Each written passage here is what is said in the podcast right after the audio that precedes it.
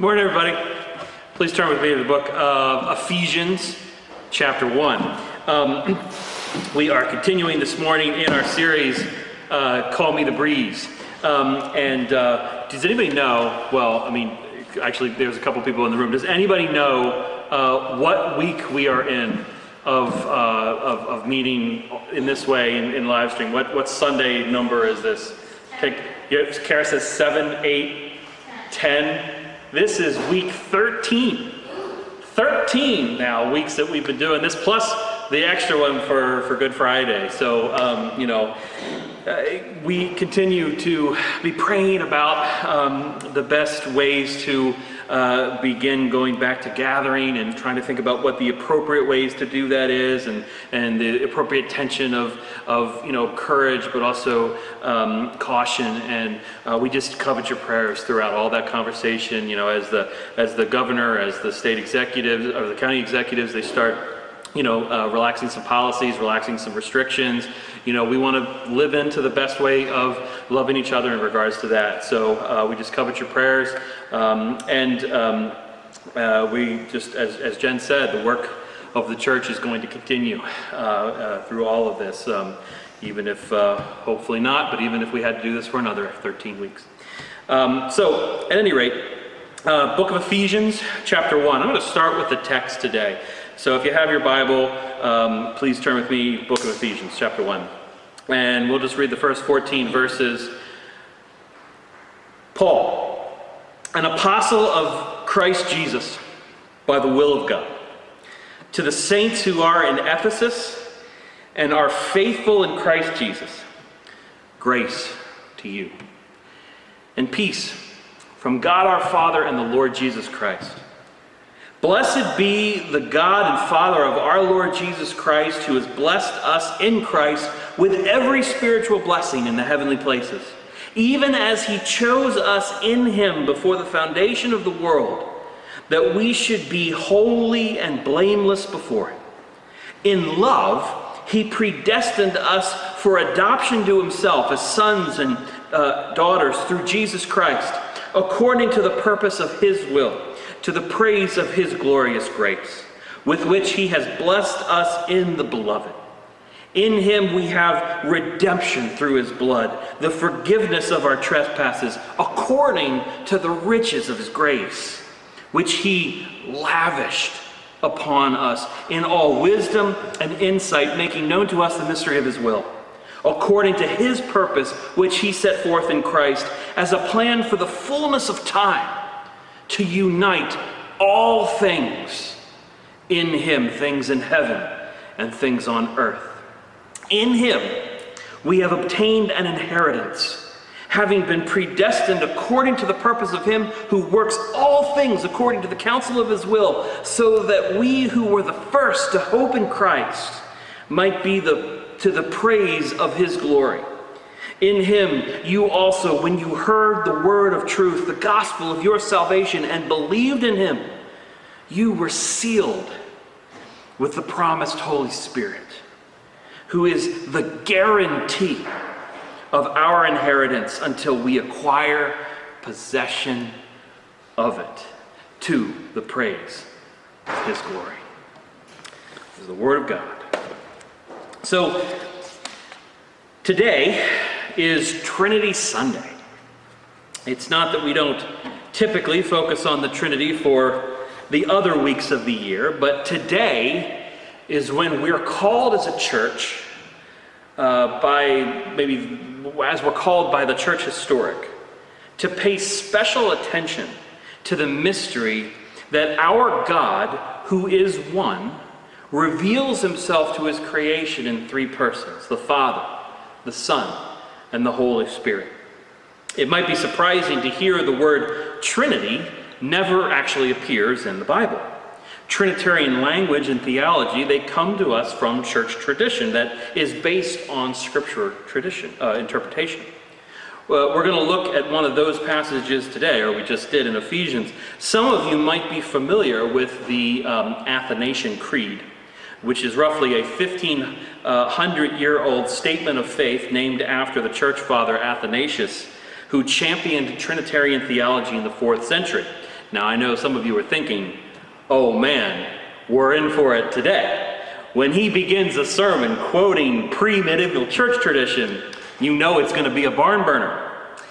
Hear me out. The Athanasian Creed, it says this it says, Now this is the Catholic, Catholic meaning universal faith. This is what Christians believe that we worship one God in Trinity and Trinity in unity, neither blending their persons nor dividing their essence.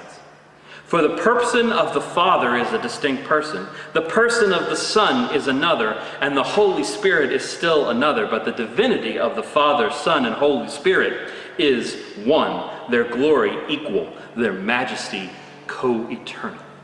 Beautiful. There are many reasons why this is important, but for now, I want to focus on two. First, quickly, this is important because we are not polytheists. Like the Hebrew Shema says in Deuteronomy 6, Hear, O Israel, the Lord is one. The God we speak of when we refer to the Trinity is Yahweh, the God of Israel, who reveals himself in three distinct persons. But the second reason why the concept of the Trinity is important is because it is the shape of our community. The church imitates her God. It is how we embody the gospel for each other and, more importantly, for the outside world. Jesus himself said that the world would know that we are his disciples because of the love that we have for one another. God exists in eternal community. The Father, the Son, and the Holy Spirit, with each person of the Trinity fulfilling their roles in perfect harmony with the others. And therefore, that is our call as well. Now, I know what you're thinking. The words perfect harmony hardly describe the worldwide church of Christ. But perhaps, perhaps it's there in ways greater than we realize. I mean, imagine being a part of, being in a part of the world that you were completely unfamiliar with. Imagine facing language barriers and cultural barriers and professional barriers and housing barriers. You don't know where to turn, and you don't know what to do. And then suddenly, you meet another Jesus follower. Someone who was alive to worship Christ and live, who wants to, seeks to live according to his new way of being human. They offer you to help, they offer to help you because, in their words, we're on the same team. And then together you realize that if you're really going to live according to Jesus' call, you should both offer that same love in the name of Jesus to others, even and maybe especially if they don't believe in his name yet. Love is the shape of God's character, and it should be the shape of ours.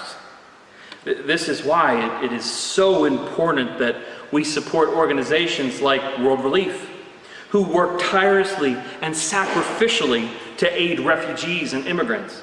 It's exactly the kind of thing the Church of Jesus Christ should be spending time, money, and energy on. That's also why the church should be relentlessly seeking to grow in our understanding of reconciliation, specifically around the issues of, of racial reconciliation, and our call to racial and, and to call out racial disparity when we see it in our community. When a part of our community speaks out and says that they don't feel like they matter, the church pays attention, even if it makes us uncomfortable. Because love, not, not just love, not just the feeling of love, but the action of sacrificial love, love that, that costs us something. That's the shape of our mission. That's what it means to be a Christian. The conversations surrounding immigration and racial reconciliation are at the forefront of our society right now. But they are hardly the only issues we're facing. May, may the church be a safe space where we listen to each other encourage one another, and love according to the love that has been shown to us by our eternally loving God. That, that, that is why the Trinity is so important. So, we're in this series right now on the Holy Spirit. We've looked at the Spirit's role in the Old Testament, and we've looked at the words of Jesus, and we looked at the Spirit's activity in the early church from Pentecost. And now I, I, want us to turn and I want us to think about those words from the Apostle Paul. Roughly 20 years after the death, resurrection, and ascension of Jesus, what we call the Christ event, Paul wrote what was probably a, a circular letter that was intended for the churches of the region of Asia Minor, which is modern day Turkey. As far as we can tell, it appears that Ephesus operated as sort of a, a base camp for that operation, and that's why this particular letter is called Ephesians. In the ancient world, Ephesus played host to the temple of Artemis, which is considered now to be one of the seven wonders of the ancient world. Artemis was the goddess of chastity, hunting, wild animals, forest, uh, childbirth, fertility. So, so that was the context in which Paul and the early church uh, had found themselves in as they spread the gospel. Not only was the cult of, the, uh, of Artemis popular, uh, but also this was still the Roman world, so the cult of the emperor was still a widespread religion. Plus, there were cults um, to Greek gods like Zeus that were a part of the mix, and add to that the Jewish perspectives that would still would have been alive and well. It, it all created this kind of mixed religious milieu for the day. That's the context that Paul was, was writing into. Paul was proclaiming that Israel's God Yahweh was about the business of reconciling the whole world back to himself. But he also needed to communicate to Jewish believers that, that, that, that this new way of being Israel, called Christianity, was, was actually a new way of being human that everyone was invited into. So, Paul says in Ephesians, in chapter 1, beginning in verse 3, he says, Blessed be the God and Father of our Lord Jesus Christ, who has blessed us in Christ with every spiritual blessing in the heavenly places, even as he chose us in him before the foundation of the world, that we should be holy and blameless before him. I love Paul's writing because it is so Trinitarian. Even though Paul never uses the term Trinity, I love how when he writes and speaks of, of one person of the Trinity, it's as if he, he like intentionally trips over the other persons of the Trinity. Blessed be the Father of our Lord Jesus Christ, who has blessed us in spiritual blessings from heaven. Paul makes a comment about how the Father chose us in Christ before the foundation of the world.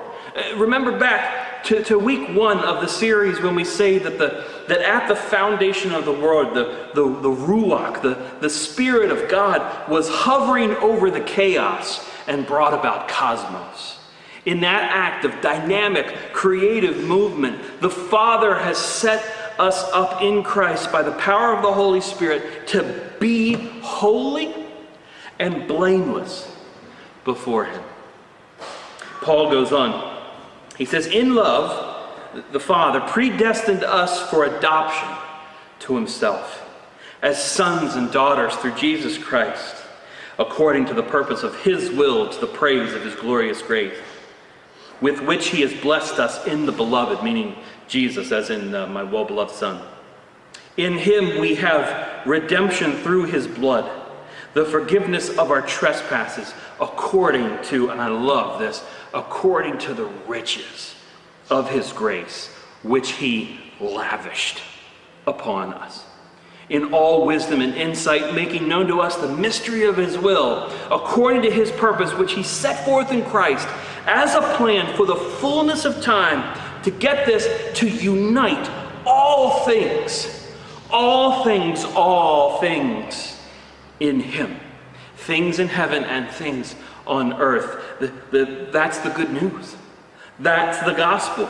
This Trinitarian God who exists in eternal community has predestined us to be his sons and daughters through the redemption of Christ. In Christ, we have forgiveness of our sins, but we also have redemption. Meaning that, that our stories, the stories of our lives, have been made right because they have been placed in the context of the larger story that God is telling from creation to new creation. Have you ever felt like your life doesn't make sense? Have you ever felt like you were living a story that just didn't add up? Paul is saying here that in Christ, your story is going to find redemption because it has been placed in the larger context of the larger story that God has been telling since the foundation of the world. That is why nothing and no one is so far off track that they cannot find true north in Jesus Christ. There is nothing, nothing that cannot be redeemed because God's intention is to unite all things back together again. Being a Christian was never about, or was never just about you getting to go to heaven when you die. Being a Christ follower has always been about following God's lead in his agenda of cosmic reconciliation. Now, I'm a nerd. But but have you ever felt uh, and like thought about the fact that, that as far as we can tell, the universe is is like infinitely big. Like I don't know the science, like I don't know infinite, whatever. But but like really, really big. Like have we ever looked up into the night sky and wondered if if that's supposed to be a clue to what our home will be like one day when God fulfills verse 10 in Ephesians chapter 1 and unites all things? In our minds, we can barely comprehend what it would look like for God to rule over our lives, let alone our world. How much more unfathomably incomprehensible is the idea that one day God will rule over all worlds and unite them all together in King Jesus through the power of the Holy Spirit. That's the ultimate hope. That's what this whole thing is headed towards. But, what about today, you say? Paul continues. He says, In him, now this is funny, in him, uh, you talk about Father or the Son. Paul's like, exactly. We have obtained an inheritance, having been predestined according to the purpose of him who works all things according to the counsel of his will, so that we who were the first to hope in Christ might be to the praise of his glory. So, so if that word inheritance reminds you of our, of our Exodus series, a few months ago. It, it should. Um, Paul, Exodus was a, was a story um, uh, deep in the tradition of the Hebrew people that, that was about how God rescued them from slavery and led them into their inheritance, the, the promised land. As you might recall, during their time in the wilderness, the people were led by a cloud of a cloud by day and, and fire by night as the Spirit of God guided them in deliverance and redemption and kind of redeemed their story by showing them that it was ultimately a key component to God's story. Now, in Ephesians, centuries later, Paul is using inheritance language to show that God is working all things together according to the purpose of his will. The thing is, our inheritance, it's not just land it's, it's not just our home uh, uh, like, like we understand it now, it's the home we will inherit as sons and daughters of God in the reunification of heaven and earth. I realize that might sound a little pie in the sky or fanatical, but, but we have to be a people of hope. It's that hope that will be pointed towards as we live into the life that God has called us into in the here and now. Paul closes this section by saying, he says, In him you also, when you heard the word of truth, the gospel of your salvation, and believed in him, this is, this is faith is so important. When, when you believed in him, you were sealed with the promised Holy Spirit, who is the guarantee of our inheritance until we acquire possession of it to the praise of his glory. Now, one of the most important principles in the New Testament, in New Testament studies, for those of you who are itching to go to seminary, is the principle of the now and the not yet.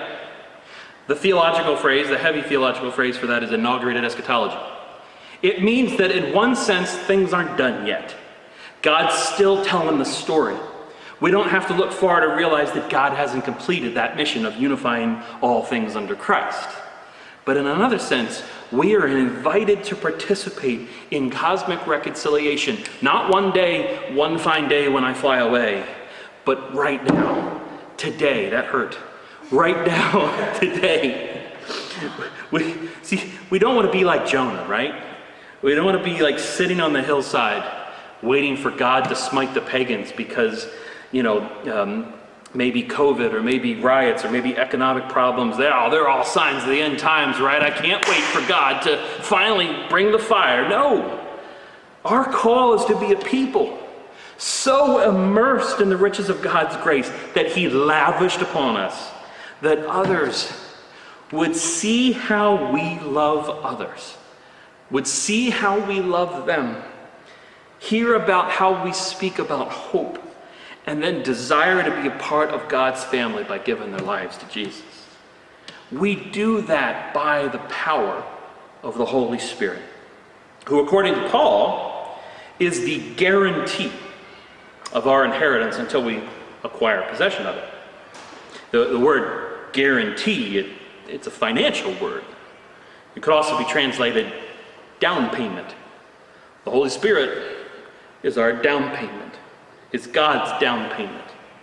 When the Spirit of God descended on the early church on the day of Pentecost, the church for all time received the down payment that would seal their own salvation and give them the power needed to do the work of the kingdom.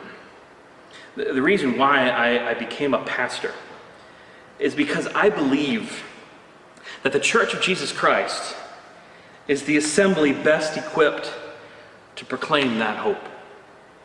According to Ephesians, according to Paul, what we are equipped by is the Holy Spirit.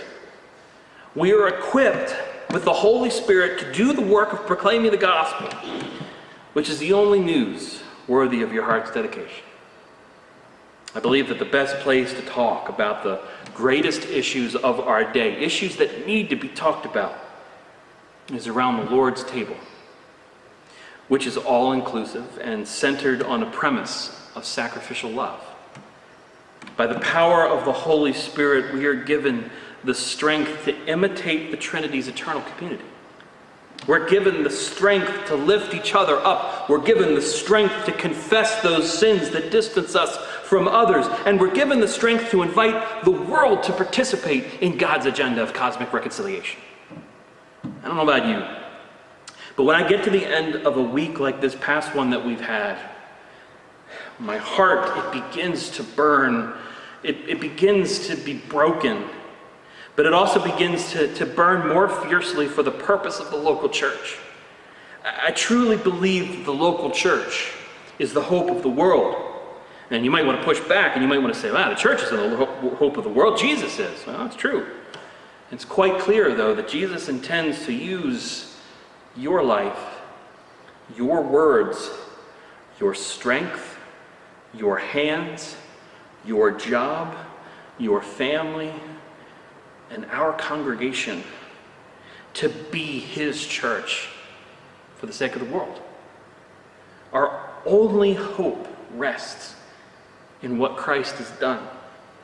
And He intends to use that he intends to use his gathering, his ecclesia, his, his assembly to proclaim that message in thought, word, and deed. See, I believe that when the church is really being the church, we are best equipped to stand for justice. We're best equipped to live out love, sacrificial love, and we're best equipped to speak peace into the world's chaos. The church, it's far from perfect but our God is. And when we live into the inheritance that, that we've been offered by Him, that, that is where we find not only His promises, but we find His purpose for each and every one of us. Let me pray. Father, I, I pray for this church. I pray for the one holy Catholic and Apostolic Church of Jesus Christ. I pray that the local manifestations of that worldwide church would stand for love and joy and peace, patience, kindness and goodness, gentleness, faithfulness, and self control. The fruit of the Holy Spirit in our society, in our community, in our congregation, in our families. Father, we, we seek to, to follow your lead. We seek to, to desire your strength and your courage as it comes from you, not, not based on what we've accomplished, not based on our own merit, not based on, on, on the things that uh, we've done on our, through our own cunning, but, but we ask to, to trust in your strength. Father, we know that all of this, all good things come from you. Help us to live into that. And when we feel um, the freedom to live into love and joy and peace, to faith and to hope, Father, help us have the courage to take that out to a world which desperately needs it. And help us to grow this congregation. Help us to grow your church according to your will. In Christ's name, amen.